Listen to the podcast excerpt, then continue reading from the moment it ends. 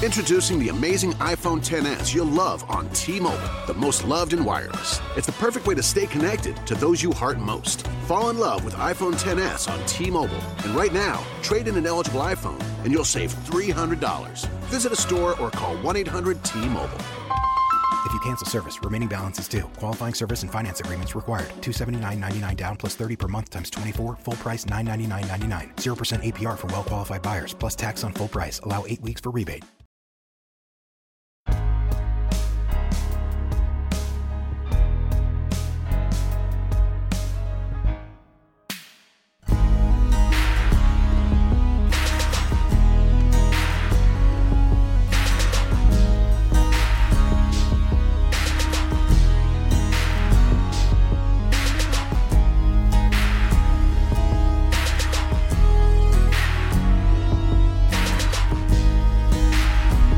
Hello and welcome to the Managing Madrid podcast. This is your host Kiyan Sobhani.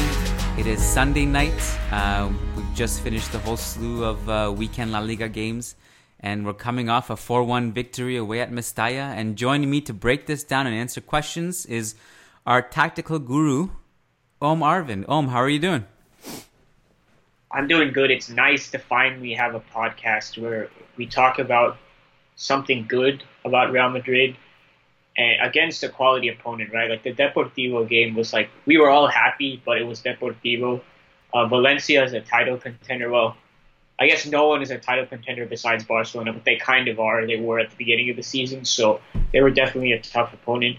I I think I don't think it was a perfect performance. I think some people might be over exaggerating how good we were, but at the end of the day, we won four one, and we haven't won at Mestalla for a very long time. So just just the result, you know, yeah, getting back to winning, you know, no matter what, it's just a really good feeling. And that that was kind of how it was last season, right? Like a lot of times we were like, well, the performance wasn't convincing, but we won, and then that just kept happening and kept happening, and eventually we won two trophies. I would be totally fine if that happened again this season. We ended up winning the Champions League that way. um, I look that idea is such a uh, I don't know. It, it just seems so dangerous to me at this point. Um, yeah, I mean, I am already trying like, to pump point, the brakes I'm... on so many takes about you know in my mentions oh, personally. Yeah. I've had I've had people saying, okay, you know what, you know we're in, we're in our groove. We're gonna we're gonna handle PSG just fine and oh, yeah, and yeah. get to the Champions League final. I'm I'm not there yet. I, I don't understand. Like I'm just repeating myself. I said this so many times, but I don't understand why we're so reactionary and binary, right? Because when the PSG draw came out, there were so many Madrid fans that are like, "Oh yeah, we're gonna smash them. I'm not scared at all." Yeah. And then after that, we just went on a horrible run in La Liga, and everyone's like, "That's it. We're finished. PSG is gonna destroy us." And off the back of essentially two La Liga wins, it's back to, "Oh, I'm not worried about PSG. I'm gonna destroy." I'm like, I don't understand this. What's wrong with being either cautiously optimistic or cautiously pessimistic because I think there's a case for both. But why does it have to be the two extremes? Like I just I just don't understand like why Madrid fans and just sports fans in general just have to like you know just be so reactionary. Let their moods swing from side to side like that. Well, um, it's actually interesting to to note how how fine the margin of error was in this game and how close it was oh, yeah. Yeah. to being two two, a three two loss, and and how it just swung and became a four one victory. Because um, I think when when it was all wrapped up, the brilliance of the two, the last two goals of the game, really changed the the tone and, and what what we perceived this game to be. Because um, there was two moments of brilliance from two substitutes, two great passes and two great finishes, um, especially the Kroos finish. And before that, it was it was a lot of recurring issues that we've seen this season, and uh, a Mestalla that was riled up, a Valencia team that was fired up and was getting chances, and um, and you know those two goals obviously flipped everything, and and now we were talking about it as one of the best performances of the season. Um, mm. I in my head I was I was thinking it was probably a top three La Liga performance, but then then I kind of went. It, it was in terms of scoreline. Um, yeah. This Sevilla and Depor. But in terms of performance, you could maybe argue the one against Anoeta in in Anoeta was better. Um, yeah. Yeah. I mean, I think yeah, I think the way you just kind of described your feelings about the game is pretty much pretty much just sums it all up, right? Because the the two goals at the end of the game that wrap things up did give the game a very different feeling, and, and I too came away immediately after thinking, "Wow, this this was incredible." But as soon as I calmed down and I I looked at the expected goals, I went back and I rewatched some parts of the match that I, I felt was necessary to properly understand the game. You know, I saw that it wasn't the greatest performance. Obviously, we deserved to win at the end of the day, but we did score two penalties. Our open play expected goals was less than Valencia. Obviously, when you add the penalties in, um, we were at like something like 2.7 and Valencia were like 1.5 or something like that. And then just from the eye test, especially the second half, Valencia had so many chances or chances where they like crossed the ball wildly and they, they weren't able to capitalize into their their chances into actual shots. But they were very dangerous situations because for a large portion of that second half and for I, I'd say the majority of it, we were just pinned in our own half. We couldn't handle Valencia's press and they just kept coming at us in transition and we were disorganized and it really, really looked like they were going to score. They did score, and it looked like they were going to score an equalizer, and that was really worrying. And we definitely didn't play well in that instance. And I think, I think really, the the pressing aspect of the entire game is a good way to discuss the tactics side of it because I think it summed up our problems both in our pressing and in our ability to handle Valencia's press. Because in the first half, I thought in like the first five minutes we were getting that 4-1-4-1 press back from the 4-3-3, which you know, the, the, the kind of pressing I admire so much and the kind of pressing that I think is the best Zidane has ever done with this team. It's it's what we did versus Sevilla last season when we beat them in the Copa del Rey, and it's like, oh, Zidane has taken the next step here. That's what everyone thought. I thought that'd come back, where the wingers um, press the fullbacks, the central midfielders um, go up to press the center backs, and then Casemiro kind of sweeps things up at the back, and Benzema presses the goalkeeper. And we did that for about five minutes, and then after that, it just disappeared. It was like it, the intensity just wasn't there. I felt like Benzema was the only one who was doing any harrying. You know, he was pressing the center back. A lot of the times, he'd come and press one of the defensive midfielders, one of the one of the players in the double pivot. But otherwise, I, I didn't see any concerted effort from all the other players. And it didn't seem like because they were lazy, right? Because Gareth Bale is not a lazy player, but he wasn't pressing. So it seemed like a schematic thing. So, but the problem was, even though we weren't pressing, we were still set up in a way that we could have pressed. So our our compactness was kind of loose. So if you don't press, but you're in a position to press, there will be spaces that can be exploited in behind you. And the reason you press so those spaces aren't exploited, right? And so what happened is just Valencia had ease in getting into our final third, but in the first half they were wasting it. Like they were trying to play long balls. Uh, Guedes was having a terrible game, you know, trying to just force things down the wing. But in the second half, they really tried to exploit that more. And then once they were able to get into our own half, they would counter press and they'd press really ferociously. So there would be like, there would be because they had two strikers and a winger, and so if the ball moved to the wing, they'd have a situational front three. They have the winger, the and the two strikers press on that side of the pitch really hard.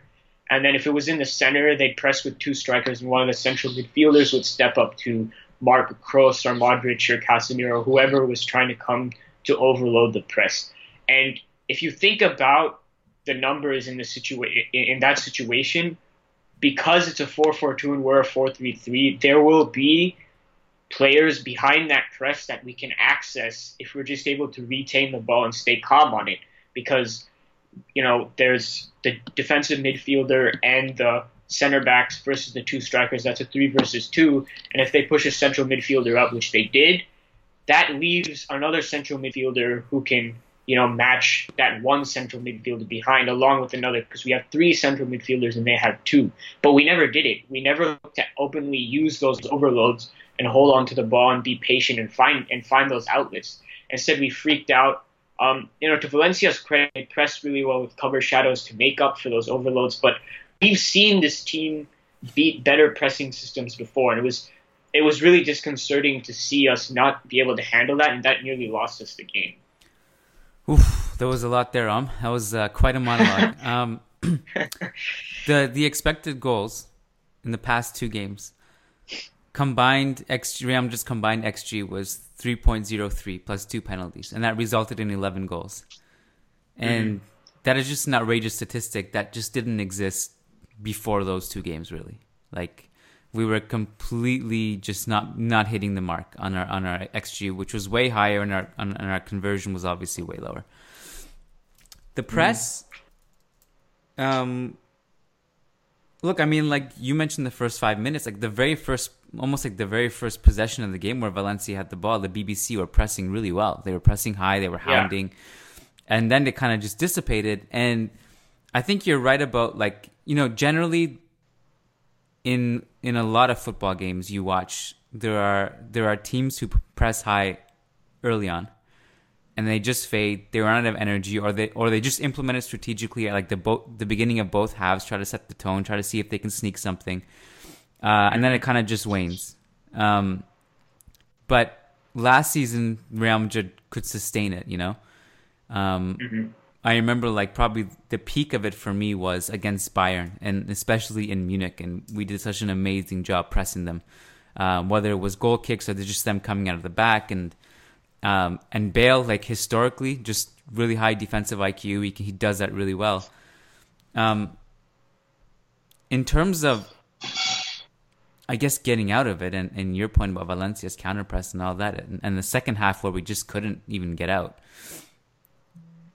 in the in the first half in particular, actually, you know, to me, I thought Real Madrid's half was defined by um, emphasizing counterattacks, trying to yeah. move off the ball and and sling some through balls, but also they just couldn't really take advantage of Valencia's high line. Like Valencia played a high line and they also left a lot of space, and Ronaldo had a ton of space. Like if you watch Real Madrid when they get the ball, they retain possession, and you look at the position of Ronaldo. Generally, he was in a lot of space in behind the defense, and we just couldn't get the ball to him. Whether and and these are from like elite passers, like Varane, one of the best passing defenders in the game, um, just couldn't hit the mark. Kroos also struggled. Marcelo struggled. Um, even Benzema dropped deep a couple times, and he had some really you know, easy passes to make, and he just couldn't make them.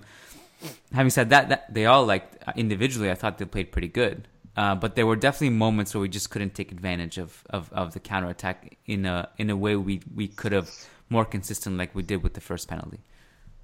And if I could, if I could diagnose the problem, if I could be so bold to diagnose the problem, and I feel like I'm I'm like going into the closet and pulling out some skeletons here because this is something we used to discuss a lot. But I feel this really was one of the reasons we struggled to get out of the press so much in counterattack. I, Casemiro was a liability that game. I don't think there's anywhere anywhere else around that. Um, you know, he has over the course of his career at Madrid improved in his ability to deal with pressure and improved just in his ability on the ball. But against Valencia, he was terrible. He was he looked he looked extremely shaky. You know, if he wasn't giving the ball away, he was playing these really nervous, you know, badly weighted passes that, that would be completed because Modric and Kroos would touch the ball, but then they'd end up losing it because of how badly weighted Casemiro's pass was under pressure. And because of that, Modric and Kroos needed to be coming they needed to come deeper and deeper in the first phase of possession. And that is what essentially. So we got clogged in our own half, right, with Modric and Kroos, and so that didn't allow us to be able to find those overloads and higher outlets up front because it was Casemiro who was one player up front, and we had Modric and Kroos sitting deep. So in essence, we didn't really have an effective outlet in midfield to to beat the press when theoretically we should, right? When you're just looking at, at it from a positional play perspective, just from just essentially just numbers versus numbers. Theoretically, we should have we should have been able to do it, but we couldn't because the personnel on the pitch didn't allow it, and specifically Casemiro, who has improved, right? He just he just regressed to the worst version of himself. I mean, it was it was again like what used to say was a typical Casemiro game. He made something like eight tackles, yeah. five interceptions, the most on the pitch. Yeah but then he was he was just so bad on the ball, and it really just hampered our ability to come out of the press. And that's why I thought Kovacic should come on. Even though Casemiro, even though Valencia was really dangerous and we needed Ca- Casemiro's ball winning ability, I thought in that game the bigger problem was us retaining the ball under pressure, and that was the real reason we, we were in danger of losing the game. And that's why I thought in that instance Kovacic should have come on, um, you know, at around like the 65th minute or something, because he's one of the most press resistant players in the world. I mean, he can just beat three players off the dribble like it's nothing. And it was concerning to me that Zidane didn't see, he didn't identify that as the problem, and instead brought on Lucas Vasquez, who, look, I, I love, I think he's underrated. I think he can be a good impact sub. But our issue was not defense on the wings. It wasn't needing more pace and more crosses on the right wing. It was our ability to retain the ball and protect the center via retaining the ball under pressure. And I think we got, I think we got, I think Zidane got away with it by making the wrong subs, and really he should have brought Kovacic on for Casemiro.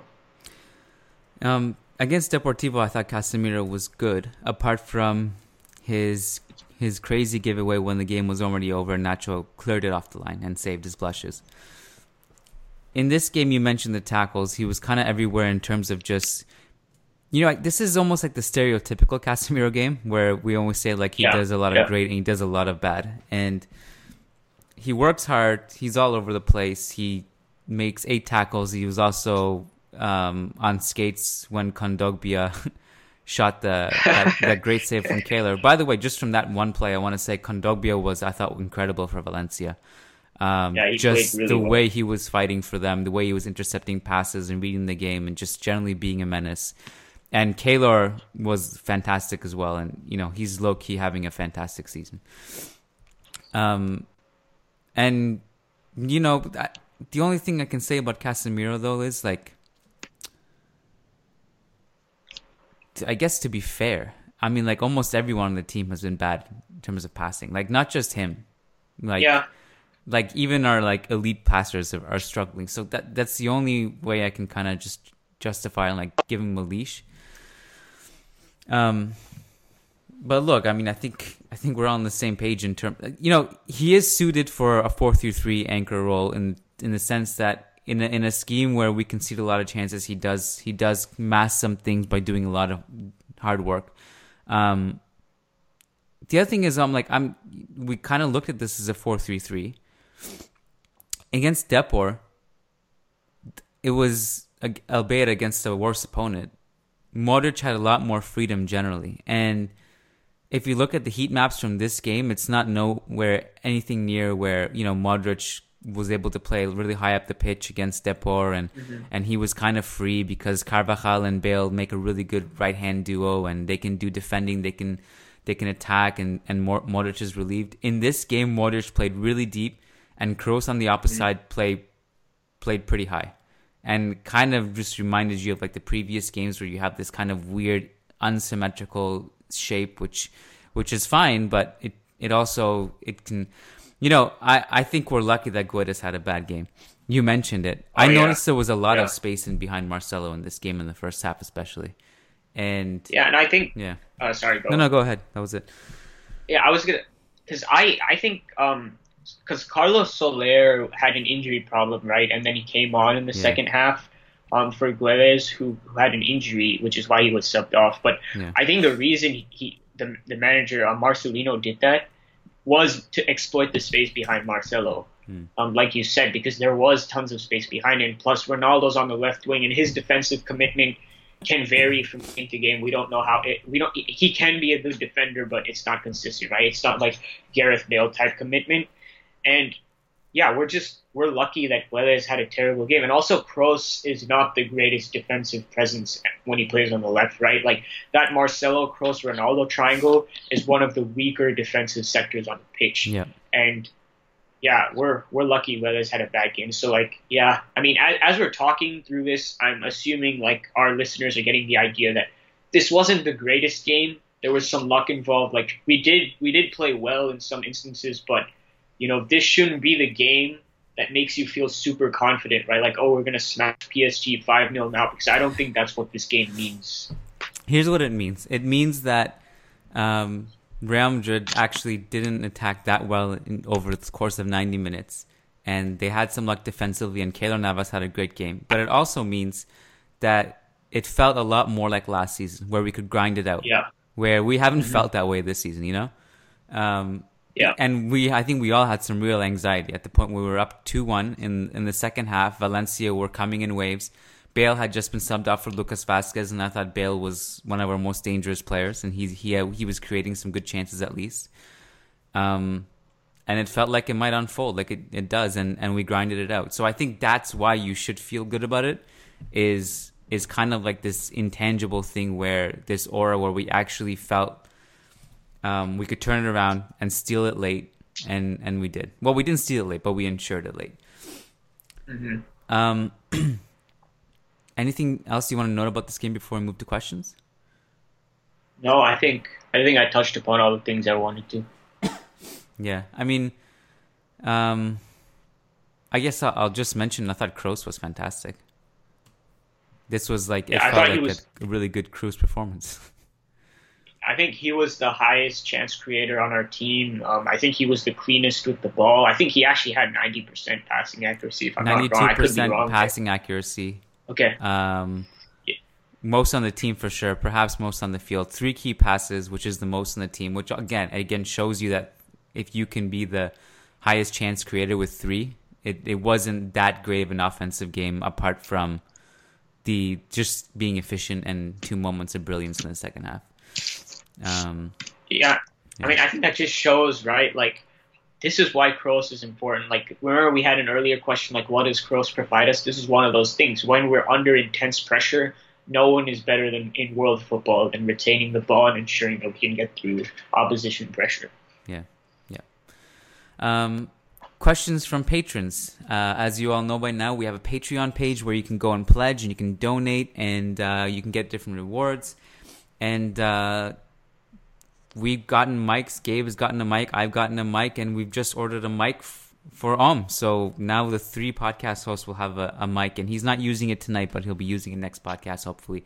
Uh, just ordered it on Amazon, so uh, hopefully Om will have that for next pod. So thank you to your donations. Also, quick shout out to our patron Andrew Caleb Gomez. The new music you hear in the intro and the outro that is made by him. So huge shout out. If you guys need music, he's your dude. Just send him a message on Patreon, and I'm sure he can help you out. Okay, patron question number one from Essa Hariri. He says, although Isco has become much more direct and passing more key passes than ever before this season, do you think playing without Isco means playing more direct and counter-attacking football and less position, possession? Um, well, that's the first part of the question. We'll leave the second part for later. So this recurring Isco question, which we address every podcast. Um, I'm not sure our opinion changes about this, to be honest, from week to week. Do you have I mean, anything new to say about this? I think this is a slightly different take in that it's asking specifically about how Isco affects counterattacks. I mean, it's not a new question, mm-hmm. but I think generally it's like, do we play it better without Isco? And I think this is a better phrase question. I mean, so I will be nuanced here. I I think we can play a very effective counterattacking game with Isco on the team. I think the idea that he holds onto the ball too long and is not incisive, I think that's a vastly over exaggerated concept. But I do think it has a slight amount of merit. But if you look at last season, a lot of our our, our wins in the league when we, we played in that diamond with Isco in the attacking midfield role were due to counterattacks with Isco playing decisive through balls to Ronaldo. As, as, if you remember that Celta game, one of them is Isco holding off like two defenders and then playing a a through ball to Ronaldo who finishes one versus one, and that was a common theme throughout the season.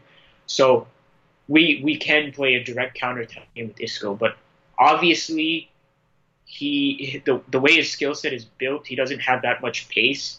He is a player that likes to dribble, um, you know, sometimes over a passing option, and he does like to play in a slightly slower tempo.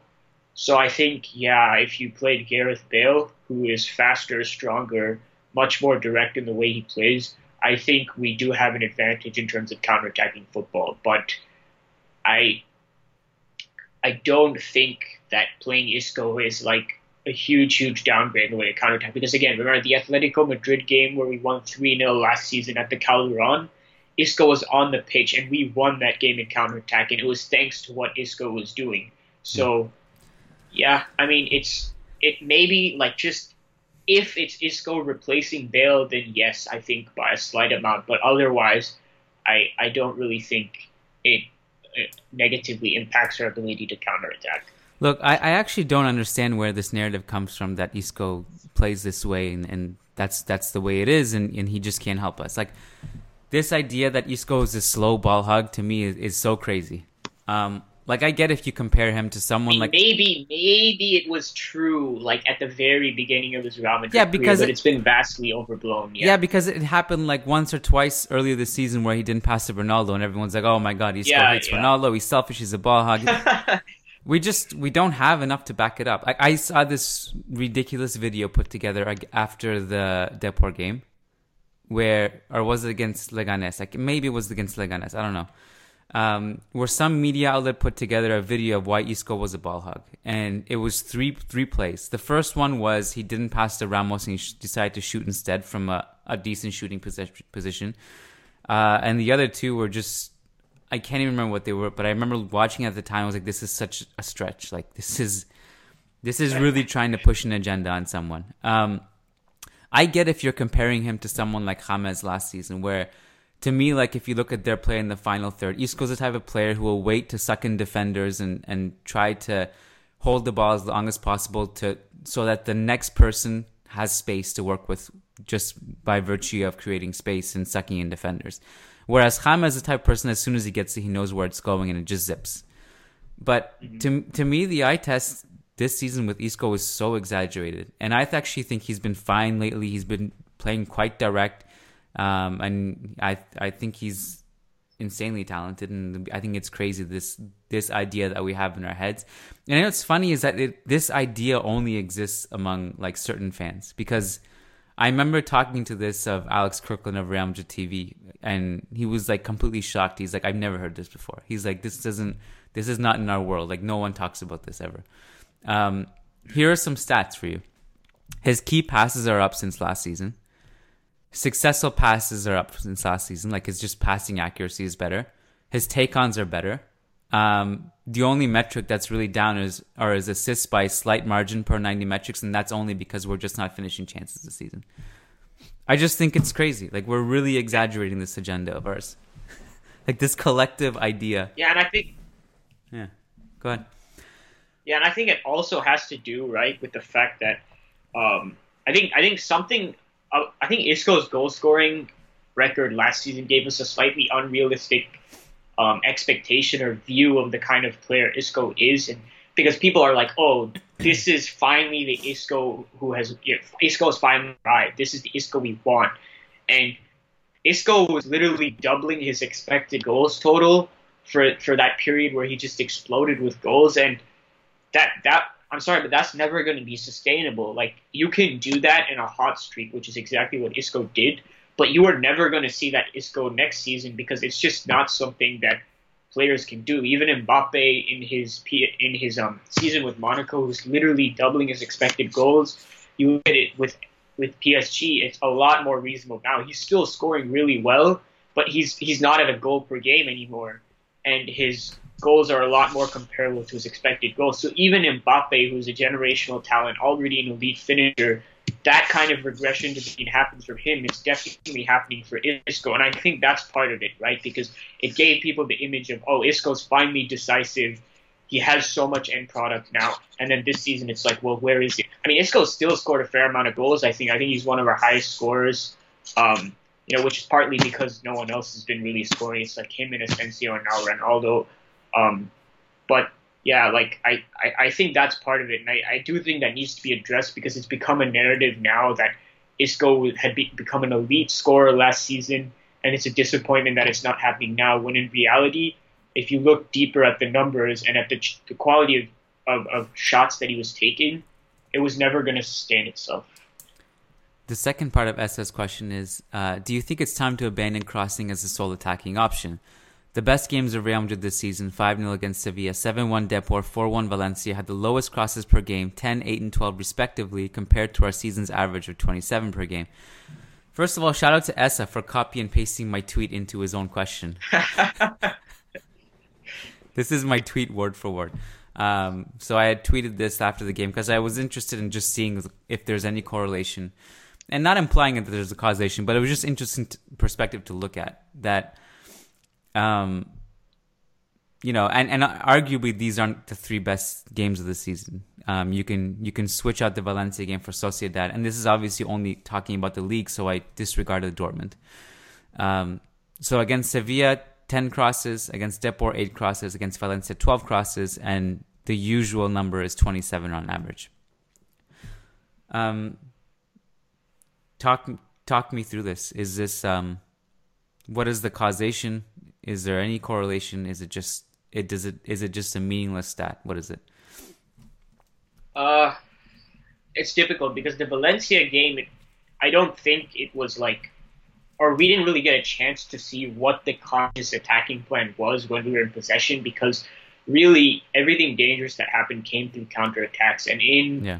the second half, it was just the ball bouncing around in our own half. So I think because of that, we there weren't a lot of crosses because we were counterattacking and, and we had a chance to like counter counterattack through the middle and stuff. And usually counterattacking teams have less less crosses. If you look at like um, Real Madrid since Mourinho came, uh, Mourinho's Madrid actually has the least number of crosses um, per game huh. because of how we because of how if if I'm correct, I, I looked at this like two years ago. I think or, or, or a year ago. I, I think I'm I think I'm correct on that. I'm 95 percent sure and it's because we counterattacked more and we based our system around that, right? So you have more through ball opportunities and stuff like that.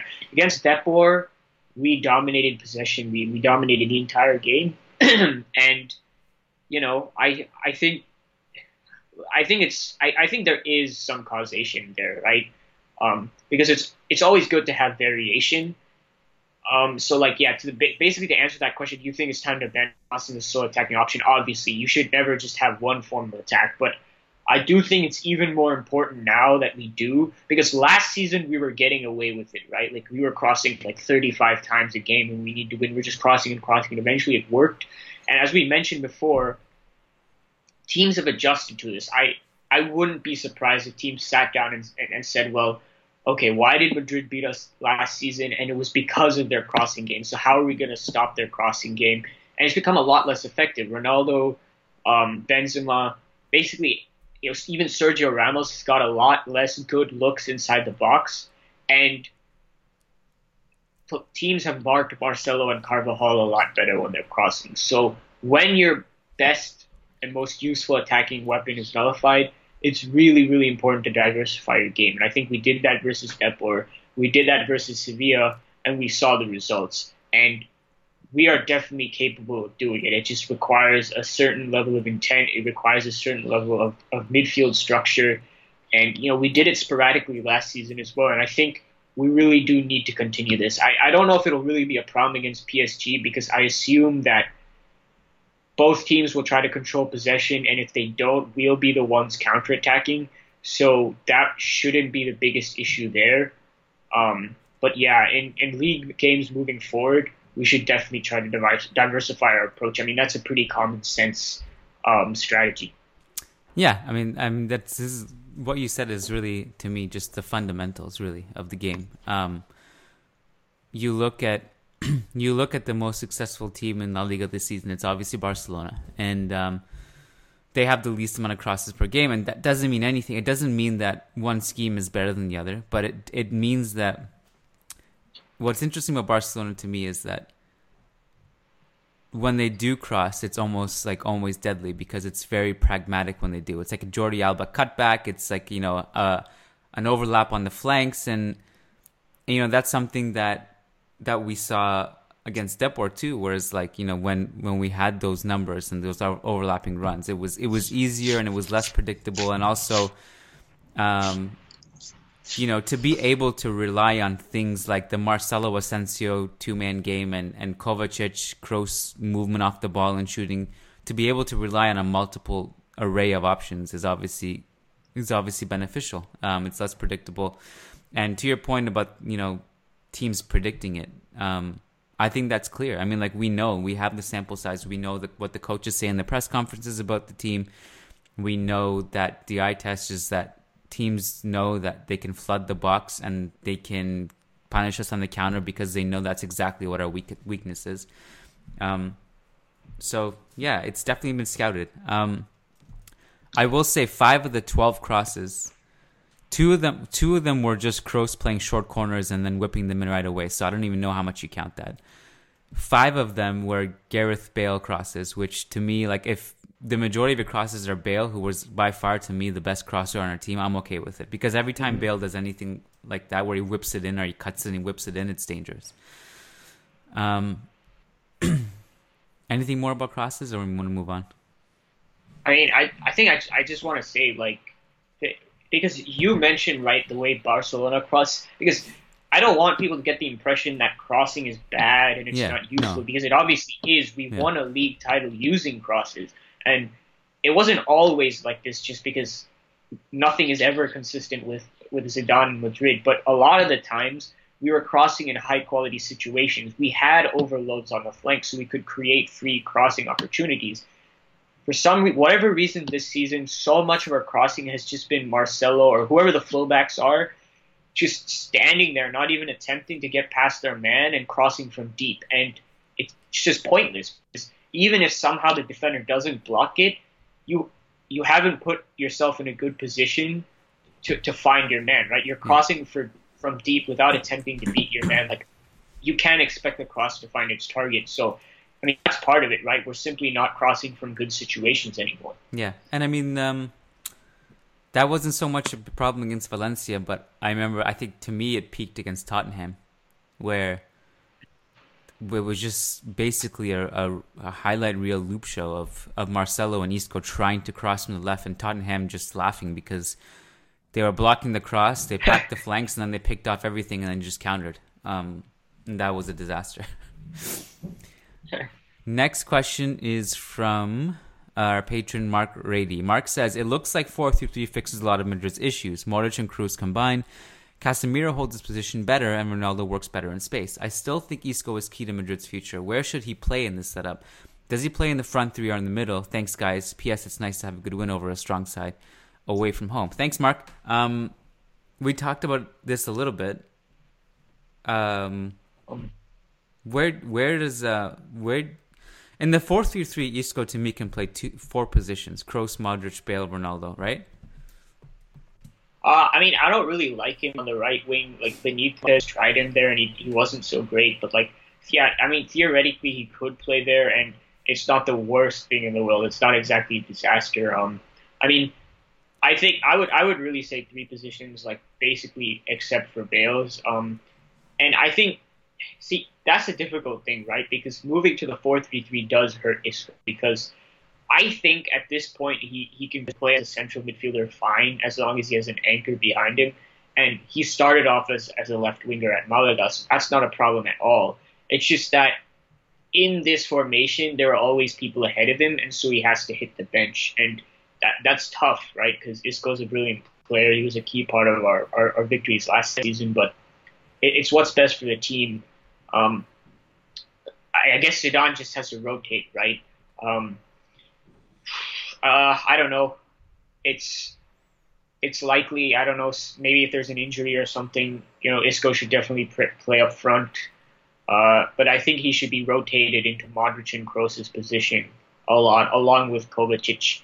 But that's where the problem of Ceballos arises, right? Because the reason James left is because he was essentially an extra midfielder, and then when we replaced him when, in my opinion, we didn't need to because we had too many central midfielders. So Yeah. if we're so focused on getting Isco time in this, I mean, Ceballos is just he's he's he's an afterthought, right? Because Kovacic definitely deserves minutes. He, I mean, he's just too good to waste. Isco has proved himself time and time and again. And then you have Ceballos, who's a really good talent, but he hasn't proved himself in the way and Isco has. So what do you do with him? I mean, it's tough. I, I don't envy uh, Zidane having to figure out how to give them all minutes.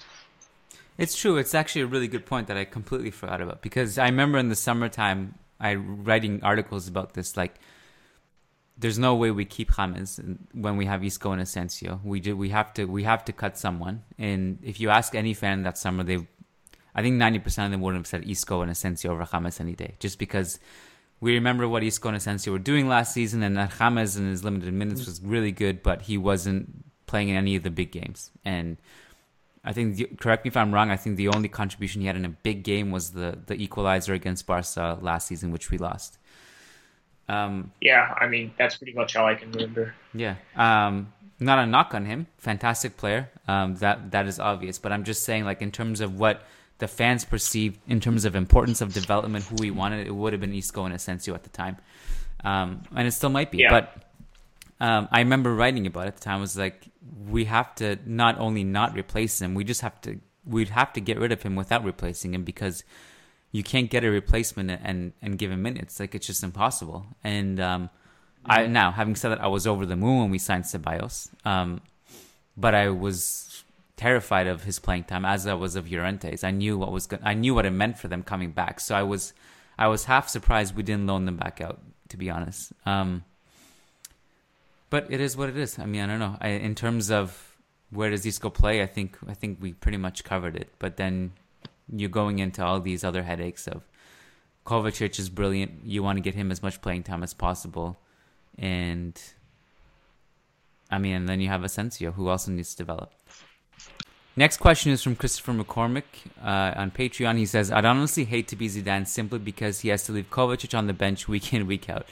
I mean, of course, that flick for the Kroos goal was class, but he has so much in his locker aside from that. I'm yet to see I've yet to see a space that Mateo couldn't dribble out of. Such a unique talent, and I hope that he will eventually find his way into the first team soon.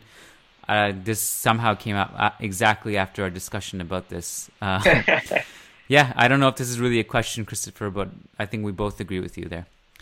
Um, yep. Next patron question from Nick DeStefane. He says, and the 4 3 3 shines again.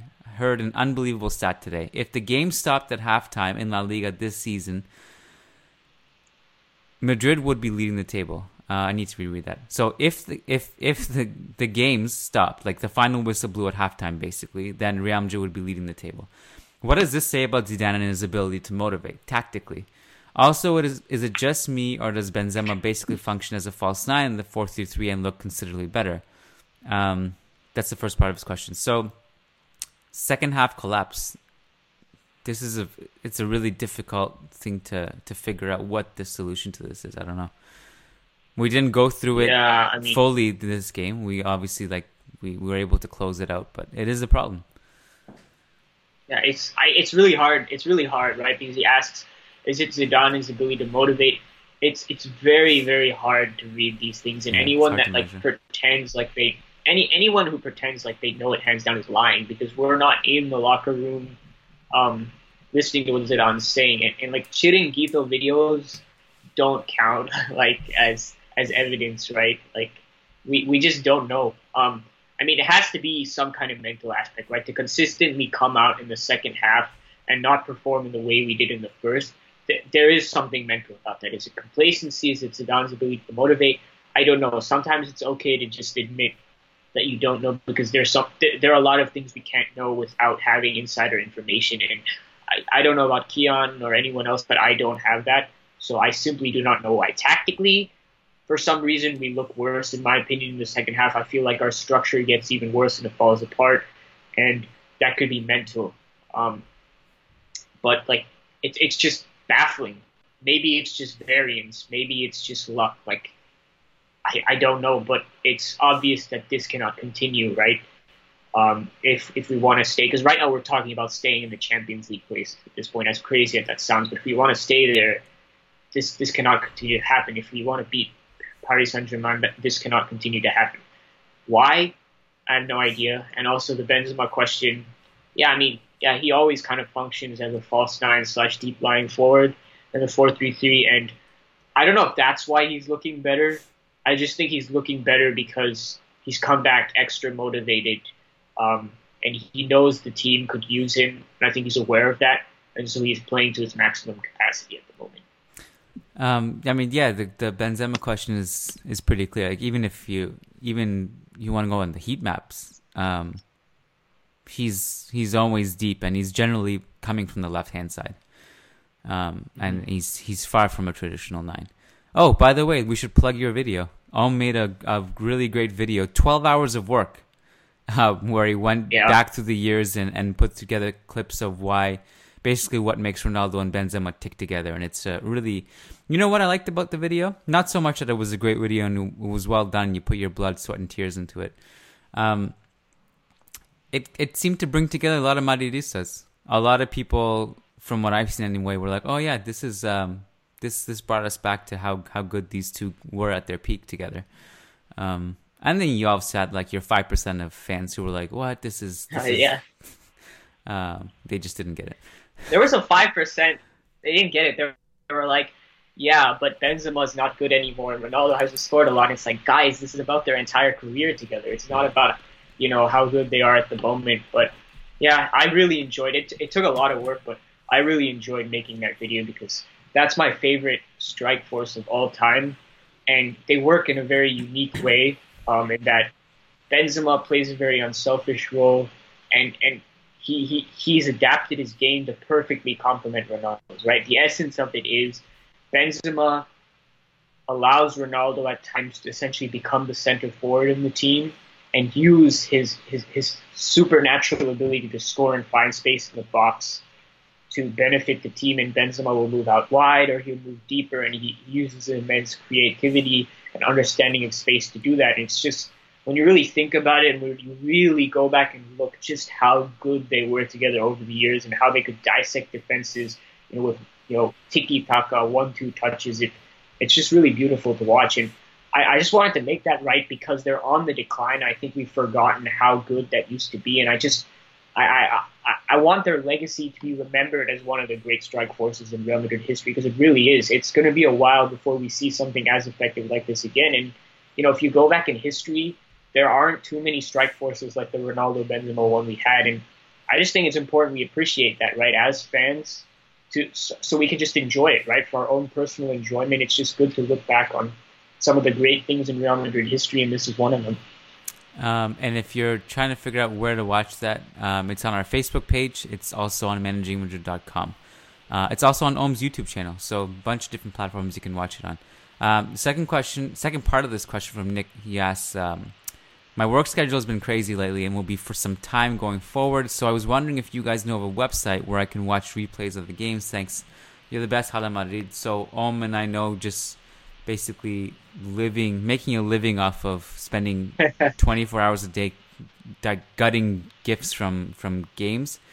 Um, we know the answer to this. Sadly, it's fullmatchreplay.com or fullmatchsports.com.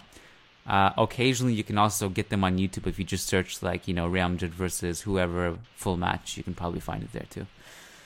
Yeah, and if they're not on there, you just Google search Real Madrid versus whoever full match, and there's usually several options on Google. And if you don't want to go that route, you can um, sign up for Fubo TV, which is um, yeah, it's like a legal streaming platform. You have to pay, I think, like thirty bucks per month, but you can record a DVR of up to like 20 to 30 hours of games or whatever, and they, they're saved for life if you want. And so you can go back and rewatch the games there. And it's if you have a good internet connection, it's guaranteed to be very high quality. It's beIN Sports commentators, commentators if you like being. Um, so if you're willing to pay, that's a very reliable option. But otherwise, there's the free options that Kiyan and I spoke of before. Do you have Fubo TV? Yeah, I do, and I use the DVR option. But you Uh, do you use it for live games? Yes, I I watch live games on there. Unless like sometimes it sometimes the streaming can be unreliable on that platform, so I use Reddit soccer streams to watch. But 95% of the time, I'm using Fubo TV for live games. Yeah. Okay. I've used it a couple times and it was like unusable for me. That's why I asked. Um, I must yeah, have just got them on a better. bad It's day. gotten better. okay. It's gotten better. Like last season, it wasn't great. Um, by the way, the beIN commentary crew was just on the the Phil Ray partnership has gone to another level this season. I think it's like it's like every year I feel like Ray can't stand Phil even more. Just to the point where there's like awkward silences, or Phil will ask him a question, Ray will just just get angry, and it's uh, it's highly entertaining. I think I think it's like they like each other, but Ray just gets so annoyed with some of the things Phil says because Phil would be like, um, "Look at this statistic," and then Ray would be like, "Get your fancy smancy statistics out of here!" And like it's just a fun rapport to watch. I mean, the peak of the Leganes game was not the game itself. That was a gong show. It was the halftime. Ray, for those of you who didn't see the beIN feed that game or left at halftime, went to get popcorn or whatever. Um, not that I, I I don't know anyone getting popcorn during a soccer game, but if what if you left and you didn't see it, uh, they the feed was showing a highlight on on the screen. Oh yeah, yeah. And Ray didn't know he was on air, and in the background you just hear him going, "What now? Fucking hell!" And it and if you ever wanted to know what it's like to hear Ray Hudson swear, just um, I, I actually someone tweeted it to me. I retweeted on my timeline. If you go back far enough on my you, Twitter. If you DVR'd that game on Fubo TV, you have that moment for eternity. I, I don't mean to turn into a salesperson for Fubo TV right here, but I'm just I'm just saying. We should get them to sponsor this podcast, actually. Yeah. Um, okay, let's do three rapid fire questions from non patrons. Um, let's just knock these out of the park. So, Swanky Boss on Facebook says, with Varane's injury record, Vallejo and Ramos injured due, and Vallejo and Ramos injured. Oh man, this question is is weirdly worded. So the que- let me just let me just let me just paraphrase the question and ask it to you, okay? Uh, with the track record of Vallejo and Ramos being injured all the time, um, and that goes with Varane too. Do Madrid need a center back, or could Casemiro cover up if needed? Uh, I mean, it's a valid question, right? Because there are injury issues, but I just think to get another center back would. Who's willing to do that? I mean, Nacho already is the utility man, and he's willing to sit out for how many ever minutes that he needs to sit out. But I, I, I think we always managed we managed okay. But yeah, there have been times, right? But usually it's in a back three, so we haven't needed to do this. But we put Casemiro in center back, and it's always been a disaster. Like not once has Casemiro looked comfortable in that position, and we should never ever do that again under any circumstances whatsoever. I'd rather have Luka Modric as a center back. Um, yeah. It, not because not not because of like anything against Casemiro, but like it's just unfair to him. Like he just doesn't understand that position, and he should never be played there. Um, maybe I guess if we can somehow magically find a, a, quality center back, because it's very very difficult to be a center back for Real Madrid. You have to be of a very high quality. If we can find a player that is willing to literally play like two or three games per season, I, I don't see why not. But otherwise, it's just unrealistic, and it's something we're going to have to live with. We had one. We didn't have any center back subs on the bench, right? On against Valencia, I think. I don't uh, think so. Um, this is a this is a question I asked in the summertime, which I was kind of worried about because we basically had Ramos and his suspensions. We had Varane and Vallejo injury prone, and and God bless Nacho. But so we had four center backs, and we had the option of doing something with Diego Llorente. We decided to sell him. Um, that part I was always on the fence about. I was, you know, if you asked me in the summertime what we should have done with Diego Llorente, I couldn't have told you. I, I didn't have a good answer for it because on one hand, um, you bring him back and then you risk him being a fifth choice center back and never seeing the light of day. On the other hand, you you have this weird depth chart of four center backs and three of them not being consistently re- reliable in terms of giving you minutes because of their suspension and injury concerns. Um, and also, I thought Diego Llorente. I was actually surprised we we sold him. I don't. I'm not sure if there's a buyback on him. I remember having to answer this for a mailbag, and I found out. I think there may have been, but I can't remember. But isn't he playing really well this season? Sociedad is a weird team, and they're generally a mess, and they have a lot of individual talent. Individually, their backline of Odriozola and Diego Llorente and Inigo Martinez. These guys are good individually, as collectively they're a mess. Um, I remember Diego Llorente. Sounds like Real Madrid. Basically, if uh, but like a poor man's Real Madrid, basically. Um, I do. Re- he does score a lot though. Um, he has a knack for scoring headers off set pieces. He scored like four last season. He scored one this weekend against Villarreal.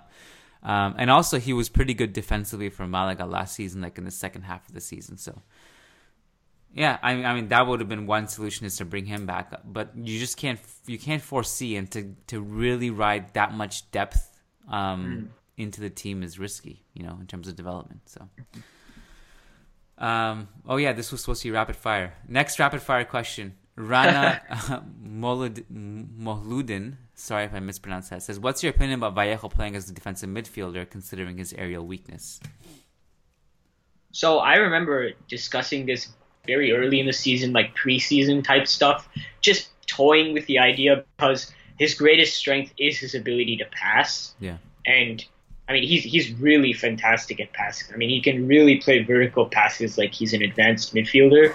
And I I thought that if we ever came the time where we just really thin in that position, I think we could stick Rayo there, and it would be it would be a pretty safe option. I mean, obviously, because the thing about playing different positions is it's not always about is the player suited for does the player have the necessary skills to do the to do and I'm talking on the ball skills to carry out the role of the position. It more has to do with off the ball understanding of that position itself. Because if, if you think about Casemiro as a center back, like tech, it, it doesn't really make sense on, on the surface level why he isn't good there because he's strong, he's a brilliant tackler, he's aggressive, he's good in the air, but he just doesn't understand the the spatial aspect of it. He he doesn't understand how he's supposed to stand with the back line, the runs he's supposed to make off the ball track, you know, runs into the channel from that position. So that would be my only concern with playing Bayo as a, as a defensive midfielder. But he's a very intelligent player.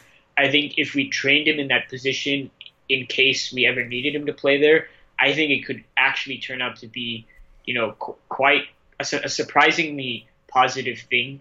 Um, you know, I have no qualms with training young players to play in different positions. This sport is moving towards total football. We need players like that, and I think Vallejo could be successful there, but he would never be my first choice. I think, I think he really is best as a center back, and I think maybe like 10 or 15 years ago, we would have thought put him in defensive midfielder position. But at this point in football, it's very, very important that center backs have the ability to play their way out of a press, are very calm on the ball, and therefore, I would keep him as a center back.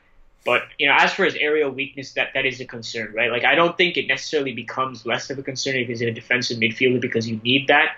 But that's just something he has to improve on. I mean, it would it would be unfair if Vallejo was perfect. So I mean, that's his one weakness, and Varane also had that weakness, and he and now it's no longer a weakness because he improved on it, and it's highly highly possible that Vallejo improves on it. It's not a weakness anymore. Yeah, I mean that's that's almost a weakness that you need to figure out regardless of what position you play. Because even if you look mm. at Casemiro as a as a defensive midfielder, he is responsible for so many set piece clearances. Like that is a huge asset that he brings defensively. Um, I would, I'm with you on the the Vallejo as a theoretical DM because, like you said, he has his distribution is really good. He doesn't get unnerved in a press. Like he, he can play out of it, and he's intelligent off the ball and he can read the game. He can read passing lanes. He can distribute. Theoretically, it makes sense. He's also built to play as a as a defender in a back three too. I, you know, it's it's exciting if he can if he can stay healthy. I think he can. You know, having said that, he's probably he would he would probably be like if that theoretical situation arose, he'd be what like fifth choice as a DM. He'd mm-hmm. be like Casemiro, Kroos, Kovacic. That's three. Llorente four. Llorente. Yeah. yeah, and then him. Um, last question of the podcast, and we're going to wrap it up. Nirvik Silwal um, says, "How much money does Barcelona spend on referees?" So this question obviously arises after their win against Alaves today. Who Alaves, by the way, I thought played really well for the, their the resources they had. Really narrow, compact line, fight like crazy, last ditch challenges, efficient counterattacks, exposing Barca's high line, particularly in the first half, and could have scored you know two or three goals in this game um, eventually crumbled because you know Barcelona just have the firepower. And um, what I was surprised about Om is like we know that La Liga referees are shit, and I don't think this is mm-hmm. anything. This is this should be kind of channeled in as a Barcelona question. I guess I was surprised a bit because all the outcry for this game in particular was this handball that Alaves didn't get on Umtiti, which I thought wasn't a penalty anyway. Um, I mean, I didn't I didn't see the game, so I, I have no idea what happened. I but I don't need to know to be able because obviously this this question is a bit tongue in cheek, right? Um, but I think it brings up the larger discussion about the the kind of victim attitude that both Madrid and Barcelona has when it comes to refereeing decisions, and that both tend both both sets of fan bases, unsurprisingly, tend to think that the referees favor the other team. And if you really, really want to do this, you can go back to the footage and find hundreds of examples where we've had decisions that benefit us. We've seen plenty of decisions that benefit Barcelona. I mean, Barcelona haven't been awarded a penalty against them in like 70 something games, and Casemiro somehow still has never received a red card in his career at Real Madrid, which is bonkers. I mean, you can find examples like this all over the place, right? And that's the thing with agendas, right? Like if you're if if agendas are based off confirmation bias, and confirmation bias is based off selective choosing of evidence. So you can play this game all you want, but the reality is, Real Madrid and Barcelona both tend to receive more favorable decisions than the, the rest of the other 18 teams do. I think Atletico Madrid kind of does as well, but indisputably with Real Madrid and Barcelona, it, we are not the victims here. Like there is no doubt about that. The real victims are the lower you know, table teams who don't have a stake in the title race. So it's Real Madrid and Barcelona who get the benefit of the doubt a lot of the time. And mixed in with that is just the worst set of referees in the entire world. Um, I mean, La Liga refs are just fucking terrible. It's well established by now. So there's that, and the fact that the real victims really aren't Real Madrid and Barcelona. I'm at this point, I'm sick and tired of Real Madrid and Barcelona fans bickering with each other and pretending to play the victims. Real Madrid and Barcelona, we have no right to complain about referees. If, if you really want to go and look back at refereeing decisions, we don't have the right to do it. I mean, that's different from talking about the state of refereeing as a whole, right? Because it needs improvement and we need VAR and we need goal line technology. That is different from playing victim and acting like, oh, Barcelona gets all the decisions, or Real Madrid gets all the decisions, and that's the reason we lose the league. No, I, I mean, I'm fucking tired of like that line of thinking because it's just, it's confirmation bias, it's agendas.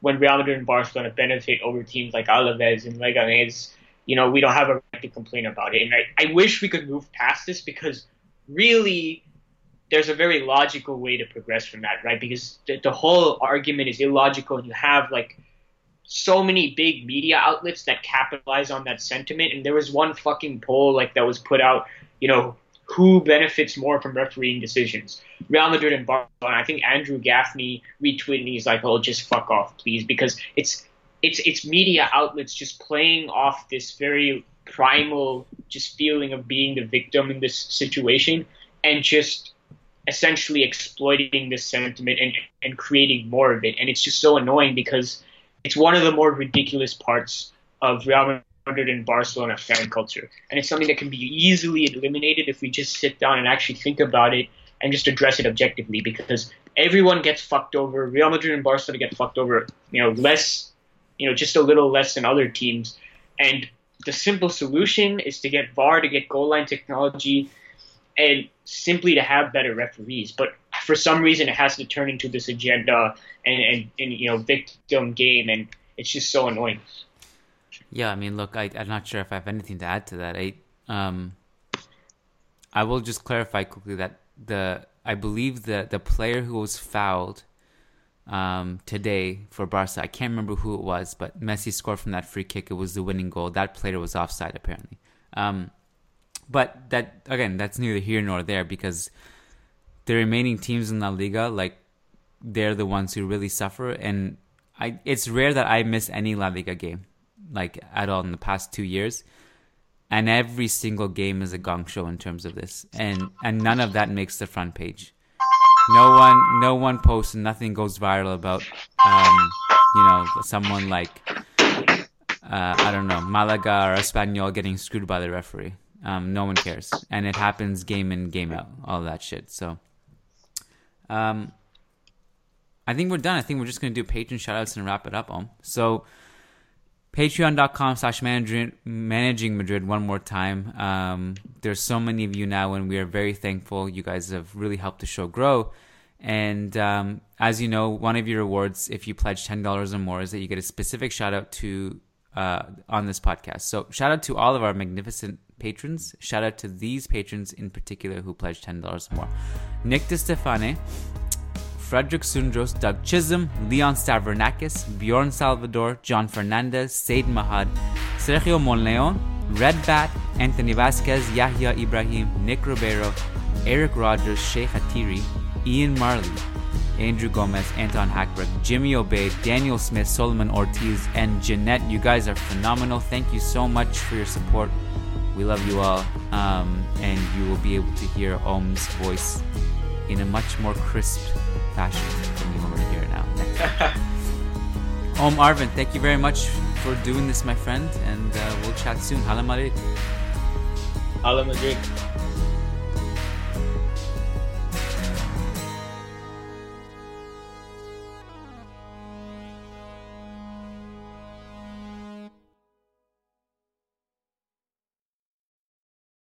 Have you heard? Metro by T Mobile now includes Amazon Prime.